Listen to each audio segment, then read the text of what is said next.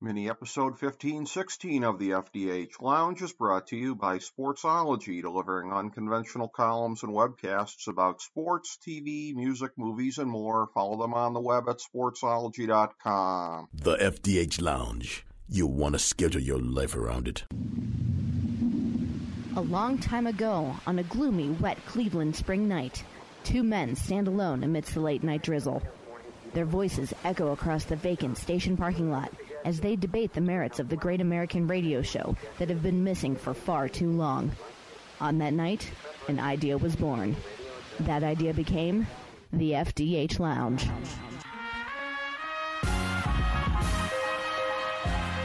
Welcome to the FDH Lounge. Hello, everyone. Welcome to this mini-episode of the FDH Lounge. This is FDH Managing Partner Rick Morris here with my fellow FDH Lounge original dignitary Chris Galloway. And we are breaking down the NFL division by division. Today in this segment we are doing our preview of the NFC East for 2022. And again, on a macro level, I'm saying this at the outset of all the subsequent divisions. First one we did was the AFC East. You'll hear some macro level notes about the league in 2022. We addressed those there. The rest of these, it is just to be specific on what's going on with the landscape for that division, looking at the teams in there, the things that we expect. And what has been sort of our format for this is reacting to, this is a feature in Fantasy Football Draftology 2022, available on the main page of FantasyDraftHelp.com. And this is a feature called One Run-On Sentence for each team. And I'm going in the order of prediction that I have for each team in the division here. So here's what I have for all the teams in the NFC East. Dallas, the roster is in better shape than most post-draft, but the ongoing questionable big-game coaching of Mike McCarthy leads us to our usual damning with faint praise about this team. The man with one eye in the land of the blind is king. I do want to say Dallas has had some more question marks that have popped up injury-wise and otherwise since I wrote that, so we'll touch on that, I'm sure. Philadelphia, holes remain at all three levels of the defense, but a successful draft plus the league's easiest schedule means that the Eagles could repeat as a playoff team, even if the remaining questions about Jalen Hurts aren't resolved.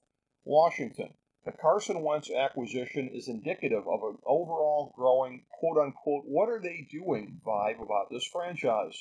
New York Giants, Daniel Jones must have compromising pictures of somebody in the front office with a sheep, but the roster is improved post-draft, but the team will struggle to stay out of the cellar in this garbage division.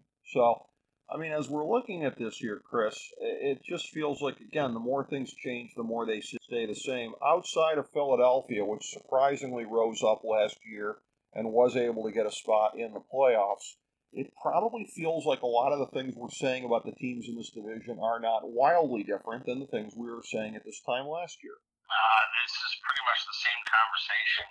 I thought you might just take the conversation from last year and see if people noticed. Probably not. They wouldn't. They probably wouldn't. But, I mean, look, the Eagles were a surprise. There's no doubt about it. I don't think we saw them as a playoff team. No, we didn't. Yeah. And they made a lot of big steps. They are my eking it out and winning the division pick for this year. Mm-hmm. Just because, and again, they're my boyhood team and my second favorite football team, Dallas Cowboys. I can never believe in them. Sure. It's just a point of just talent all over the place, and just, I don't know if it's just incompetence or what. You know what I've kind of started to realize is that some of it is talent that's from a roster construction standpoint that fits together. The Joneses have failed. Right. They've amassed talent that doesn't work on what they're trying to do, I think. Mm-hmm. And then you throw in an imbecile like Mike McCarthy. And again, I wasn't a fan when he was in Green Bay, despite his record. Yeah. And not a fan now. And I mean, we see it week in and week out. Dak Prescott, good, not great quarterback.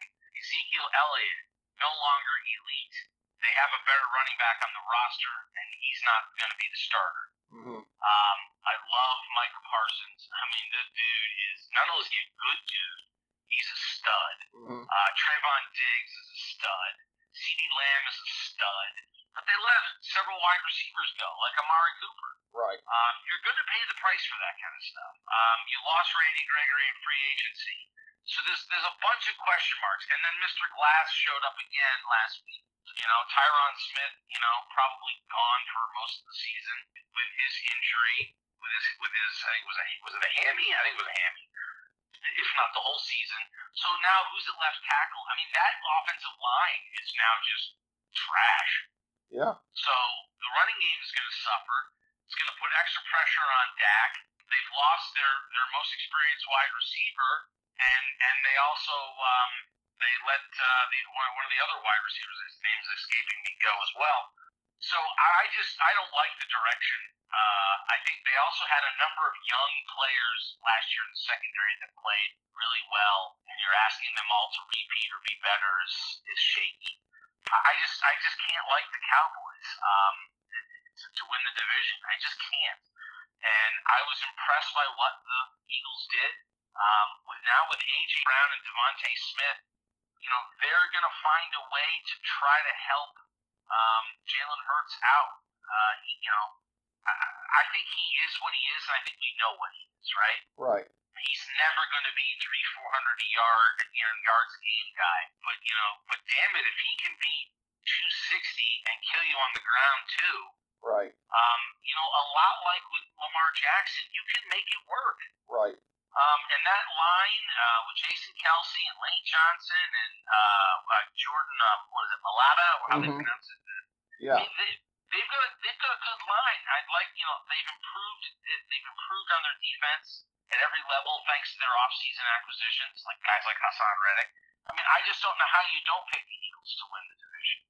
I see this as a tough team that showed that they could overcome shortcomings that they had last year to make the playoffs. And now with extra talent on the defense, I just believe in them more than I do the Cowboys, who I just generally find, you know, they're just mentally soft. Year in and year out, there's players on the Cowboys that I just love, like Micah Parsels, but I don't believe in them.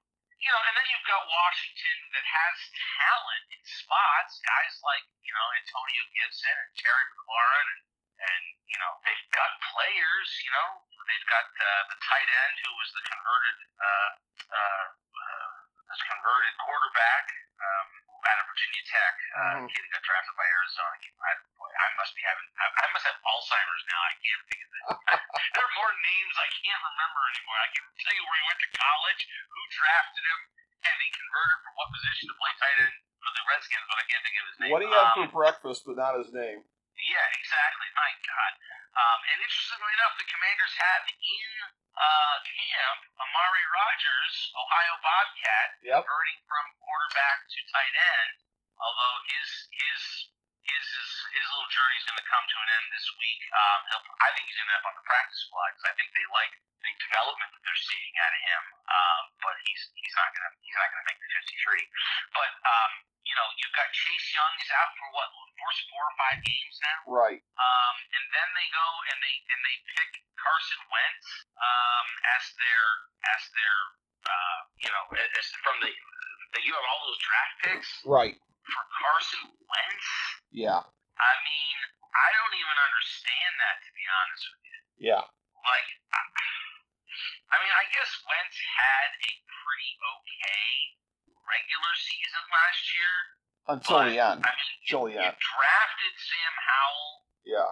He's played well in the preseason. Now, again, that's against backups, but he's a rookie. Yeah. Why would you roll with Taylor Heinicke again? I mean, he's had a good preseason. He's had a better preseason than Carson Wentz. Right. And that guy's at least won you some ball games. Yeah. Like, I didn't understand it. I didn't understand the Wentz thing. I don't think it'll work. They'll be going to Heinicke and Howell before the season is over. You watch. Yep. But Howell. I know you always like to get on me about being a UNC over, but the reality is that Howell has had a really nice preseason. Yes. And so, you know, he's a fifth-round pick, but he's shown, you know, he's shown some stuff. The same way Browns fans are excited about Dobbs potentially. Right. And by the way, we never, somehow we got to go back to that segment because I never finished the answer on Dobbs. Oh, okay. Go. Yeah. Can we do a secondary segment on this, on that last segment? Well, you know what? My Alzheimer's is kicking, and I realized I never answered your Dobbs question. Nothing is off topic. We're going to walk down this cul-de-sac right now. Finish the answer on this. Dobbs as an alternative. Once, if the team gets to the point where Brissett gets just completely exposed. And it's a hopeless slog until Watson gets back. You go to Dobbs. Dobbs has been interesting to me since he was drafted. I thought the Steelers were the right team to draft him. Mm-hmm. He was an intriguing guy out of Tennessee because we already knew he was athletic, right? Yep. We knew he was smart. Guy's literally a rocket scientist. You know, I mean, that's what his major was. And then, you know, make fun. I don't think he's actually built any rockets, but he's a really smart guy. He's cerebral. Yep. So you check off two huge boxes with him, right? Right. He's athletic and he's really smart. So you say, okay, those are two really huge important things. So how the hell was he behind in the third, fourth string spot in Pittsburgh all that time? Don't know. Like, I don't understand it. It doesn't make sense to me. Behind Mason Rudolph? Right. I struggled with watching him this preseason. And hearing about him in camp, I'm like, I never understood why he wasn't ever given a shot in Pittsburgh. And now that he's with Cleveland, I'm like, I mean, what we've seen in this preseason, now granted, he's playing against second and third string guys. The guy's going to be bagging groceries in the week. I get it. And he is a fifth-year player, so he should be comfortable out there, right? It's not. He's not a rookie. Right. This is not his first training camp. He's been with a couple organizations. He didn't really get a chance in Jacksonville when they picked him up for a hot minute for one season. Right. They didn't do anything with him. Now, here's what I want to say about that. You and I both know what have we both said time and time and time again about quarterbacks. It depends where you go. Yep. Right? Who drafts you, whether you're going to be successful. Right. And the reality is, in watching him this season, maybe Josh Dobbs fits the Stefanski offense just really well. Yeah. It may be the right offense for him. Right. And then you combine it with, he's got a number of years now under his belt and understands the NFL, and he's seen a lot more, and he's watched a lot of film, and he's a smart guy, and he's shown, obviously, in this preseason, he's still athletic. You know, there are late bloomers. Right. Ryan Fitzpatrick. Right. I mean, there are guys that the first 4 or 5 seasons, they just kind of hang around the league, never do anything, then they get a chance, and you're like, where's this guy been? Right. Maybe Josh Dobbs is that guy. Yeah. And I got to tell you, there's got to be a few people sitting there in that building in Berea wondering, do we have the right guy as our quarterback? Yeah. And so he has been a real puzzle, an enigma this year. Yep. Sort of watching him play. And I remember thinking back to my thoughts on him when he came out of college as an intriguing developmental guy. Right. And here we are, it's 5 years later, and it's like, you know, maybe his time is now. Maybe it's finally here. Mm-hmm. So anyway, that's my Josh Dobbs answer for you. I think if he ends up, if Brissett, you know, gets hurt and Dobbs is going to start in week 2, I don't think there's a lot of daylight between him and Brissett, other than, you know, Brissett's played more NFL games, obviously. Right. But when you look at skill set and the head on his shoulders, I don't see a drop off there. Well, yeah, and that thing I would actually say Dobbs is more mobile. Yes, and I think if you're the Browns trying to stay relevant long enough for Watson to get back, I think the fact that there's a higher ceiling with Dobbs is what you go for. I don't think you can afford to play it safe those first 11 games. So I understand starting with Brissett. That's the percentage move. But moving off of that eventually, I agree. So it is funny. You have to be willing to. Yes, absolutely. It is funny we did this cul-de-sac here in the NFC East, but hey. All right, I apologize. You know, no. It's not interesting. It's not. No, it's not. I'm going to say this. I'm going to mention FDH Lounge dignitary Steve Callis, a good friend of mine who is a New York Giants fan. I am happy for him that the cheap shot on Kayvon Thibodeau didn't look like it was going to do anything nearly as severe as it looked at the time. A little bit of sprained MCL, but Thibodeau is a long-term, you and I both said at the time, building block for this team. They're not going anywhere with Daniel Jones, but as far as where they're going eventually, you got to have some building block players. He's one of them. I agree with you, a very uncompelling NFC East, and a conversation that in a lot of ways probably resembles what we said about it a year ago, as you pointed out, Chris. Thank you so much for breaking this down with me, Chris Galloway, and thank you, everybody, for tuning in for our preview of the NFC East in 2022.